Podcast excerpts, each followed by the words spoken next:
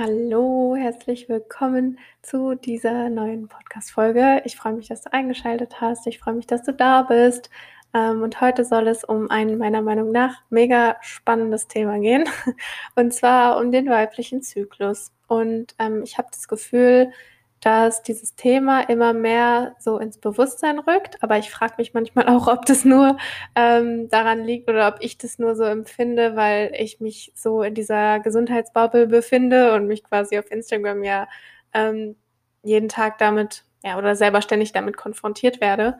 Ähm, auf jeden Fall bekomme ich aber ständig Nachrichten dazu und merke auch so an meinem Coaching, dass die Mädels da besonders interessiert dran sind und meiner Meinung nach sollte dem weiblichen Zyklus und unserer hormonellen Gesundheit insgesamt einfach viel mehr Beachtung geschenkt werden. Ähm, viele wissen wahrscheinlich gar nicht, was da überhaupt jeden Monat in unserem Körper passiert und viele gesundheitliche Beschwerden sind einfach auch auf hormonelle Probleme zurückzuführen. Und ähm, ja, deshalb dachte ich mir, es wird mal Zeit, dass ich das hier und auch auf Instagram mal thematisiere. Ähm, weil auch ich hatte jahrelang hormonelle Probleme, ähm, habe Erfahrungen mit ausbleibendem Zyklus und so weiter. Und ich will da jetzt auch gar nicht so genau drauf eingehen. Ähm, vielleicht mache ich das irgendwann mal in einer anderen Podcast-Folge und erzähle so ein bisschen mehr meine persönliche Story dazu. Ähm, auf jeden Fall haben mich meine Beschwerden damals oder ja jetzt auch immer noch dazu gebracht, äh, mich irgendwann einfach mal genauer mit dem Thema auseinanderzusetzen und herauszufinden, was da eigentlich im Laufe des Zyklus jeden Monat so mit meinem Körper passiert. Und ähm, dieses Wissen will ich dir heute einfach mal ein bisschen näher bringen. Also unser Zyklus besteht aus vier Phasen. Ähm, das ist einmal die Menstruation, die Follikelphase, der ähm, Eisprung und der Lutealphase. Und idealerweise durchlaufen wir diesen Zyklus immer innerhalb von ungefähr 25 bis 35 Tagen. Ähm, das variiert von Frau zu Frau. Das kann auch mal bei dir persönlich variieren, von Zyklus zu Zyklus. Ähm, genau, um deine Zykluslänge und die Phasen auch so genauer zu tracken, gibt es ja mittlerweile mega gute Apps, mit denen man das machen kann, die man dafür verwenden kann. Man kann das auch ähm, schriftlich machen. Es gibt einfach verschiedene Faktoren, die man da so ein bisschen beobachten kann, um einfach so ein ähm, Gefühl insgesamt für seinen Zyklus zu bekommen. Und das finde ich persönlich sehr, sehr hilfreich. Also wir beginnen mal mit der Menstruationsphase. Ähm, die beginnt ja, mit dem ersten Tag deiner Periode und sollte ungefähr so drei bis sieben Tage andauern. Und hierbei wird die Gebärmutterschleimhaut von unserem Körper abgestoßen. Dadurch entsteht dann die Blutung und alle Hormone im Zusammenhang mit dem Zyklus befinden sich ähm, dann auf dem tiefsten Level. Und eins dieser Hormone ist Östrogen, das sagt dir bestimmt was. Ähm, das steigt ab Tag 1 unserer Periode ganz langsam an. Und dieser Abbau der Schleimhaut und die Blutung ähm, während unserer Periode raubt dem Körper einfach unglaublich viel Energie, viele Nährstoffe. Ähm, das heißt, ja, du solltest hier einfach darauf achten, besonders viele Nährstoffe mit der Ernährung auch zuzuführen. Eisen ist hier zum Beispiel super wichtig, auch durch den Blutverlust, aber auch gesunde Fette, Magnesium und so weiter. So ganz viele Nährstoffe, die da einfach ähm, eine wichtige Rolle spielen. Stimmungstechnisch wird die Phase auch gerne so als innerer Winter bezeichnet. Ähm, ich persönlich mag den Vergleich unserer Zyklusphasen so mit den vier Jahreszeiten mega gerne. Ich finde, dadurch kann man sich das Ganze immer wesentlich besser vorstellen. Es wird irgendwie so ein bisschen ähm, greifbarer oder besser verständlich. Ähm, genau wie auch in der Natur ist es also für uns so eine Phase des Rückzugs, einfach der Stille. Ähm, tendenziell reagieren wir da eher so ein bisschen sensibel, sind teilweise ziemlich überfordert, brauchen eher Zeit für uns. Ähm, ja, viele kennen ja auch irgendwie so diese Stimmungsschwankungen. Und du kannst die Zeit hier besonders gut zur Selbstreflexion nutzen, solltest dich einfach ausruhen, besonders achtsam auch mit dir umgehen. Das heißt, ähm, leichtes Training ist hier angebracht, eher sowas wie Yoga oder Spaziergänge und einfach viel so Self-Care betreiben, sage ich mal. So, die zweite Phase, das ist dann die Follikelphase. Und die startet mit dem Ende deiner Periode und sollte ungefähr so sieben bis zehn Tage andauern. Ähm, genau, unser Gehirn empfängt jetzt das Signal, das Hormon FSH, ähm, das ist das follikelstimulierende Hormon, ähm, zu produzieren. Das wiederum äh, ja, veranlasst dann unsere Eierstöcke, ein sogenanntes Follikel heranwachsen zu lassen. Das ist quasi die Hülle, die unsere Eizelle ähm, schützen und nähren soll. Und ähm, dieser Follikel, der produziert dann vermehrt Östrogen, also das Hormon, was ich eben auch schon erwähnt hatte.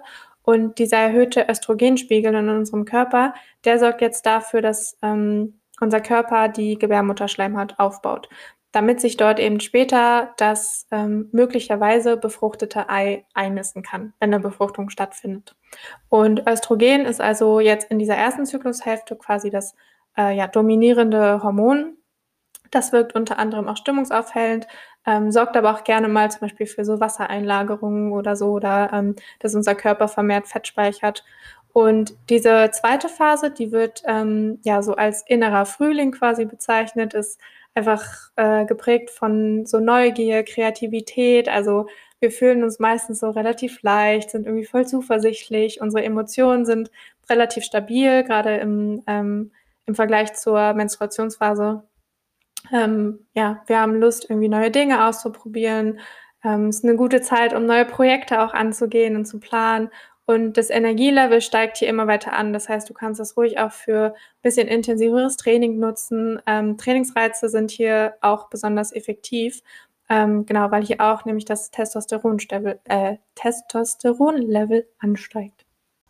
Als drittes folgt dann der Eisprung und ähm, der dauert nur so ungefähr 24 bis 48 Stunden und in unserem Zyklus findet der so zwischen Tag 13 bis 20 statt. Ähm, die Tage, das alles, was ich hier an Zahlen nenne, das sind so ungefähre Angaben. Ne? Das variiert wirklich von Frau zu Frau. Da musst du dich einfach selbst beobachten und ähm, selbst rausfinden, äh, ja, wie genau du da mit deinem Zyklus irgendwie aufgestellt bist.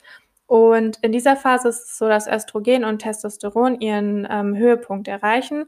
Und wenn alles richtig läuft, dann sollte der Follikel jetzt platzen und die reife Eizelle von unserem Eierstock ähm, springt in den Eileiter quasi rüber. Und wenn es zur Befruchtung kommt, dann wandert die weiter in die Gebärmutter, um sich da einzunisten. Und falls nicht, ähm, ja, dann zerfällt das Ei quasi einfach. Und dieser Eisprung, der wird übrigens ausgelöst durch das Hormon LH. Das ist das luteinisierende Hormon. Und das lässt dann im Anschluss den Follikel zum sogenannten Gelbkörper werden. Ähm, darauf gehe ich gleich in der nächsten Phase noch ein bisschen genauer ein. Und stimmungsmäßig sind wir jetzt quasi in unserem inneren Sommer. Das heißt, wir befinden uns quasi auf dem Höhepunkt ähm, stimmungsmäßig. Und dieser Zeitraum, ähm, also dieser ja, relativ kurze Zeitraum, ist einfach geprägt von so Fülle und Expressivität. Das heißt, wir haben unglaublich viel Energie, ähm, fühlen uns besonders kommunikativ, auch selbstbewusst, sehr extrovertiert und auch äh, der ja, Sexualtrieb ist hier auf dem Höhepunkt.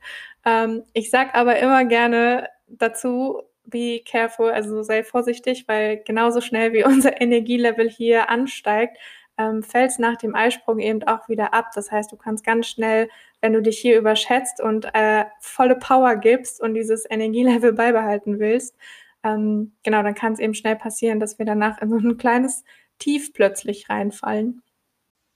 Dann folgt nämlich die Lutealphase und die dauert ungefähr so 12 bis 15 Tage an. Also das ist ja die zweite Hälfte unseres Zyklus. Ähm, dieser Gelbkörper, den ich eben schon erwähnt habe, der produziert das Hormon Progesteron. Und das ist in dieser Zyklushälfte dominierend, ähm, während unser Östrogenlevel eben absinkt.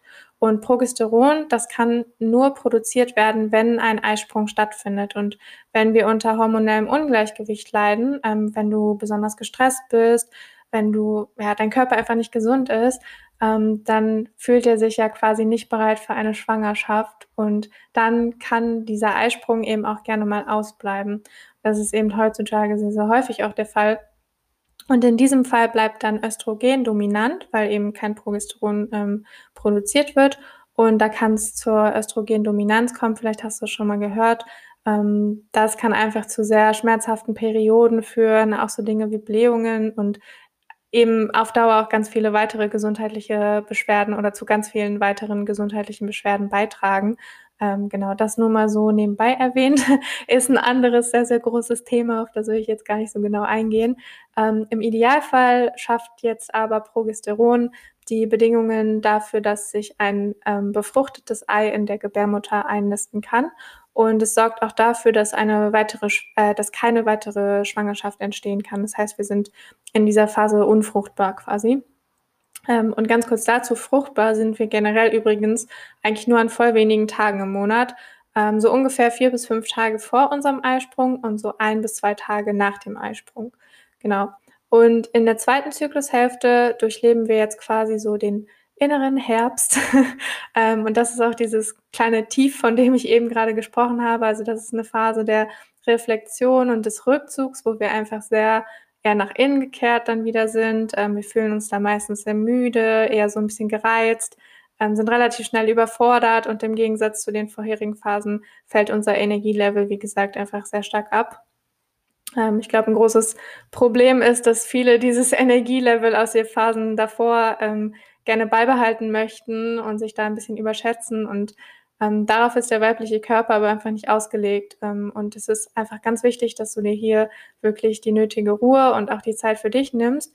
Und viele leiden ja heutzutage unter hormonellem Ungleichgewicht, unter ähm, starken Periodenschmerzen oder auch PMS, also quasi die Schmerzen ja vor der Menstruation schon. Und das sind einfach alles so Signale, die dein Körper dir schickt, ähm, der schreit quasi so, ey, fahr mal einen Gang runter, ich habe keine Lust, äh, den ganzen Monat Vollpower zu geben und ähm, stress mich mal nicht so. Hm, genau, das ist einfach ganz wichtig, dass du da wirklich Rücksicht auf dich nimmst.